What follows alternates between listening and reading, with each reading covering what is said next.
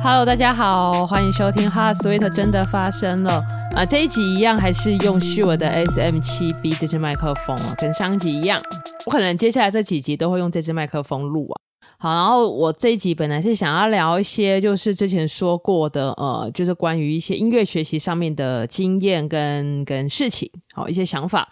前几天看了那个呃刘若英的 YouTube 的频道，这样，然后他最近有一则就是跟五月天的贝斯手马上一起在台南拍的一个 Vlog，然后在那个 Vlog 当中，呃，我就看到啊，我看到了那个玛莎讲了一段话，那一段话大概讲的意思是在讲说。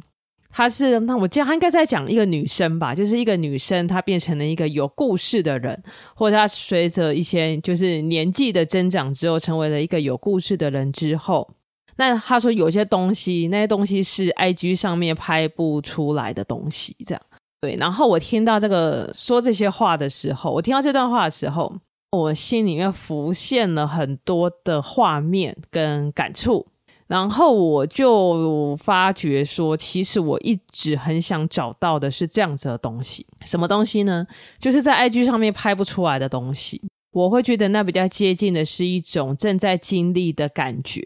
或者是正在创造的故事。那我就想说，好，那这一集就来聊一下这个东西好了。那有在用 IG、有在用 Instagram 的朋友，应该知道，就是 IG 它可以有蛮多的滤镜可以选择。那其实有时候我常常会有这种感觉，就是我可能要拍一个东西，拍一个食物，或者拍一道风景。那那个东西可能我内心有很多想法，但是因为啊、受限于我的技术可能没那么好，或者是我的呃相机的画质可能没那么好之类的。那拍出来的就会没有 feel 这样子，对。但是你如果把它放到 IG 上面，你套用它的滤镜，然后你如果再用一些呃文字去叙述它，那它可能就会变成一个有有感觉的故事，更容易变成一个有感觉的故事。那有更多的什么，其实是在 IG 上面很难被拍出来，很难被呈现出来的。那我觉得那会是一些更深层的。更深层的东西啊，更有深层意义的价值的东西在里面。这样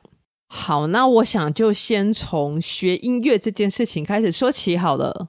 对，那其实我从小到大，我几乎我认真想起来，我跟音乐好像没有断过关联，没有断过关系。不管是小时候可能是在那种雅马哈的那种团体班，呃，上课，然后学习，然后什么做什么音乐检定啊这一类。一直到我渐渐慢慢长大了之后，虽然没有走在音乐这条路上面，但是不管是乐器的学习，或者是一些音乐的体验跟经验，我觉得我都算是一直在经经历的这样。呃，我就发现说，其实。在学音乐的过程当中啊，就是环境，还有就是带领的人要合拍，蛮重要的。然后以最近的，我最近在学小提琴嘛，对，那以最近这个小提琴的学习经验来说，我就觉得诶，蛮合适这样子来来聊的。对，那其实我会学小提琴，呃，我算是蛮清楚知道自己的目的是什么。其实我没有想过我会学小提琴，诶，是因为刚好就是有朋友的小孩就是要换琴这样，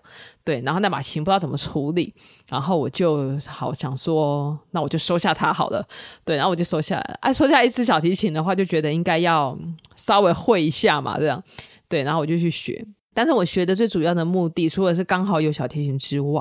我觉得比较大的目的，大概是我之前不是在学编曲嘛，然后我就觉得我对于那个弦乐的编曲其实是非常陌生的，我不清楚它的功法怎么运行，然后我也不清楚它可以怎么样做表现。那我就觉得，诶，那如果有一支实际上的小提琴的话，我可能可以更清楚。对，然后我就觉得的，对，这就是我的目的，这样，好，我就我就去找老师学，这样。对，那。嗯，其实我之之前大概没有几个月，那个时候其实我有学过很短时间的贝斯，然后那时候学贝斯的心情大概也是跟现在是差不多的目的，这样，也就是刚好有一把贝斯。不过那个贝斯是因为我就是一直很想要拥有一把贝斯哦，对，所以就是得到了一把贝斯，然后就想说那有了应该要稍微学一下吧，这样。虽然贝斯跟吉他可能有点像，但其实呃还是差蛮多的这样子。对，然后想说好，那也是去学。但是因为那一次学贝斯的经验并不是很好，所以有了那一次的经验之后，我就想说好，那我要找的呃学乐器的，不管是教室也好，或者是老师也好，大概就要比较能够了解我的目的，然后比较能够符合我的状况这样。那我就开始找老师了嘛，找教室这样。那就像之前提过的，就是我一直觉得就是在中部这边的音乐的学习环境。我自己觉得啦，会比较以那个做生意为导向这样，所以我在刚开始找的时候，其实就是也会一直给我有这样子的冲击。一方面是我大概有锁定我要找的几间呃，不管是音乐教室或者是乐器行，然后我就发现哦，因为啊前几年一直在台北学个数位音乐的部分，我就发现说。在台中，我不确定是不是我找的刚好是这样啦，但是我觉得台中的那种就是就是音乐学习的环境啊，就是对于那种社群媒体的推广，并不会到很重视。诶，我就是会有这种感觉，这样。对，虽然说我有预设好，就是几间我会去看的教室，好，或者是就对，就是看的那种乐器行，或者是教室。然后我就先会先上他们的网站去看一下，也不一定是网站，大部分是那个什么，比如说脸书粉丝专业啊这种。对，然后我就会发现，哎，好像不是很，就像我一开始说的，就是有点像在做生意那种感觉。对啦，就会有有一点这样子的感觉。然后我就发现，因为我去了几间嘛，那我去到的前几间的，不管是乐器行或者教室，他都会先给我一个价目表。大家知道价目表吧？你学什么东西要多少钱的那一种价目表的，这样他就不用说很久啦。对了，这个这个也是不不难想象嘛，这样他就可以很快的，你就可以一目了然的看到他的表格。我就刚开始找的那几间音乐教室，就是也没有人会问我为什么要学小提琴，对，然后我也不排除就是我会比较介意的，当然就是很多人看到我去的时候会先问我说：“哦，那你是多大的小孩要学呢？”这样子，对，那通常这种就会被我排除掉了，好的，开玩笑啦。然后一直到我就是蛮积极的，花了两三天的时间，然后找到了现在这个我在学习的地方，这样。然后我就大概跟他讲一下我的想法是怎么样，然后我为什么要学小提琴，这样。对，然后他是让我这间教室啦，是让我觉得算是介绍起来最没有压力，然后最不像在做生意的感觉。对，然后他有跟我说，要不然你就先试上一堂课看看，因为他们觉得就是呃，学生跟老师合不合拍很重要。那这个跟我的想法就蛮近的嘛。对，然后我就开始试上了一堂课，记得就是也没有发生很久，大概一个月前的事情。我上第一堂课的时候，老师非常的年轻，老师应该是应该大学毕业也一阵子啊，可就非常的年轻。然后我就告诉他说：“呃，我是因为之前就是有在学，就是编曲啊，在学音乐的创作这样。对，但是因为我对弦乐唱创编曲很不熟悉，然后我对弦乐的那种脉络啊，有从从来没有接触过这样。对，我就告诉他我学小提琴的目的。然后我蛮讶异的，老师就跟我讲说，他先问我说：‘哎，所以你是在做音乐相关的工作吗？’这样子，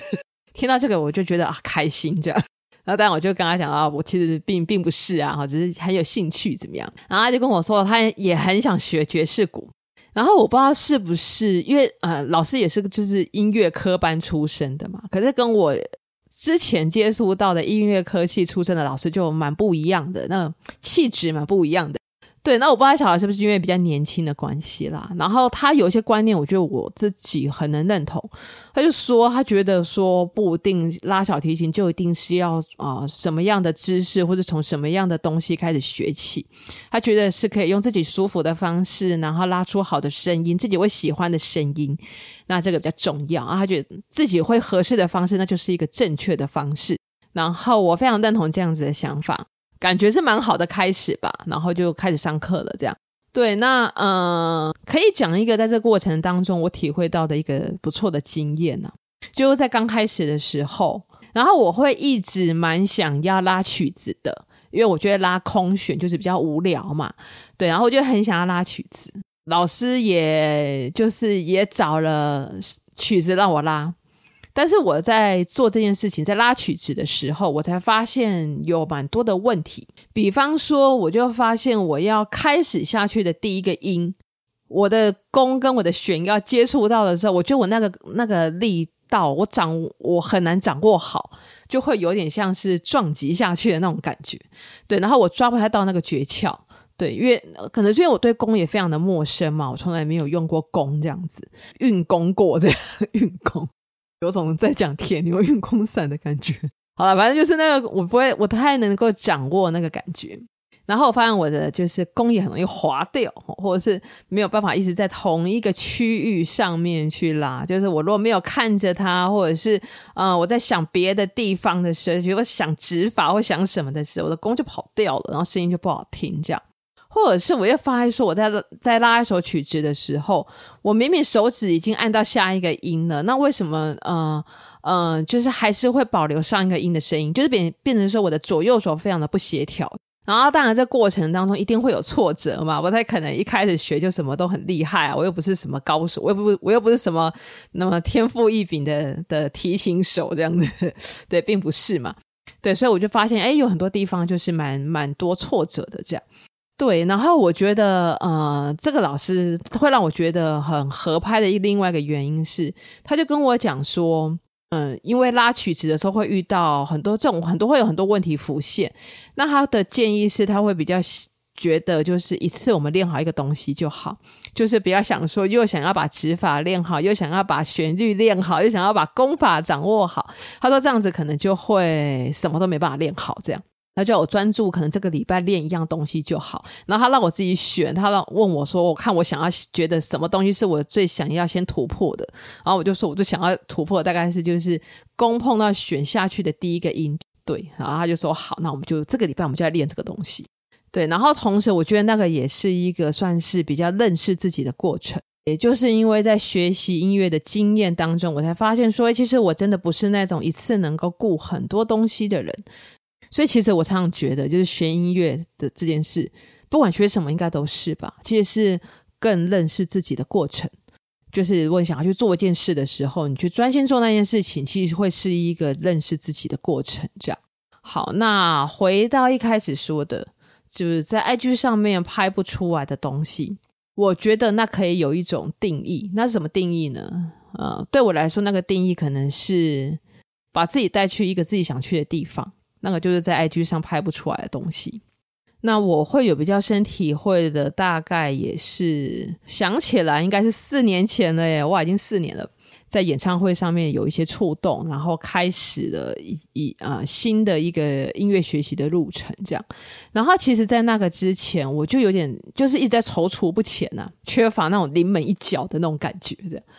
对，然后那个时候就后来就决定，就那时候已经在网络上面看到很多，就是会想学习，但是就会想很多啊，想说哦那么贵，我要跑去台北吗？那么远，然后车资什么的之类的，就想很多，然后一直停在那边这样。但是后来就去台北了，然后就开始了就是学数位音乐啊，学编曲啊这些的呃过程。如今再想起来啦，现在的我就会觉得说，当你愿意把自己带去一个你想去的地方的时候，那这整个过程或者这整个经验就不会辜负你，就不会亏待你什么。这样就是，即便是现在看起来我好像其实也没有就是创作出什么太伟大的作品，我也没有做成太多事情，但是我会觉得这段过程就是非常值得。对，就觉得这个这段过程不会辜负或者亏待的自己这样子。那就像刚才讲的，就是也是一个更认识自己的过程。对，虽然你会知道说，大部分这个世界的眼光。可能会落在说你花了，比如说这么多钱，或者花这么多时间、这么多的心力，那你有没有产出就是东西来，或是你有没有让这个东西获得了实质的效益，或者是有没有变得很厉害，有没有变得很红？以上的我可能我都没有，对。但是很多东西其实就只有你自己知道啊，就是你为自己做了些什么，然后你把自己带去那里的时候。走过这一段过程的时候，你会知道为自己做了一件就是疯狂又伟大的一个事情，然后经历了一段这样子疯狂又伟大的岁月，这样。对，那我个人觉得这就是在 IG 上面就是拍不到的东西。对，那其实以前以前我都会觉得很多事情可能就是巧合，或者是刚好，或者是就是我真的运气太好，刚好遇到，比如说呃呃合拍的老师啊，或者是刚好遇到了这样的一段缘分契机等等之类的吼。对，但是可能是这几个月吧，会有这个把自己带去另外一个地方这样子的突破的那种那种想法的时候。是大概是今年刚过完农历年的时候，然后那时候我前一阵子不是不是去台北看了一个手工定制的脚踏车店嘛，然后那一天就是我第一次去那个店，到台北的时候已经晚上了，然后那个店其实离台北车站非常的近，以往我都会坐捷运过去，但是我想说这么近，我就走看看好了。嗯、我在刚开始走的时候，我就看着手中的那个 Google Map，但是我就是还是小迷路了一下，这样，就是我就是个本，我本来就是很容易迷路的人，然后对于方向跟对于方向没有什么安全感的人，然后我那时候在找路的时候，我就心里面一直在想说，如果真的时间快要到了，然后我还是在迷路，我还是找不到，我要怎么办？我想说，好，要不然我就折回去坐捷运，要不然我就只能坐电车，吼，就是我一直在想要怎么办这样子，突然间有个念头。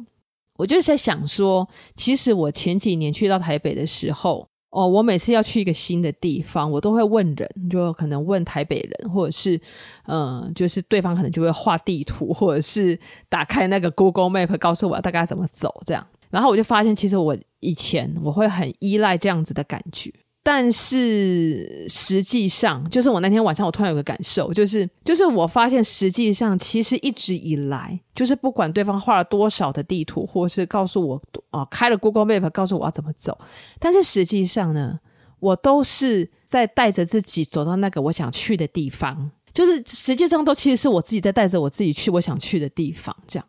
对。然后我突然间就觉得说。其实我一直都是有那个能力可以这样子祝福自己的，对。然后我就觉得是是我自己一直有，我其实保有这样的能力，而且是越来越有能力这样子在祝福自己，可以到一个自己想要去的地方，然后把自己带去那个自己想去的地方。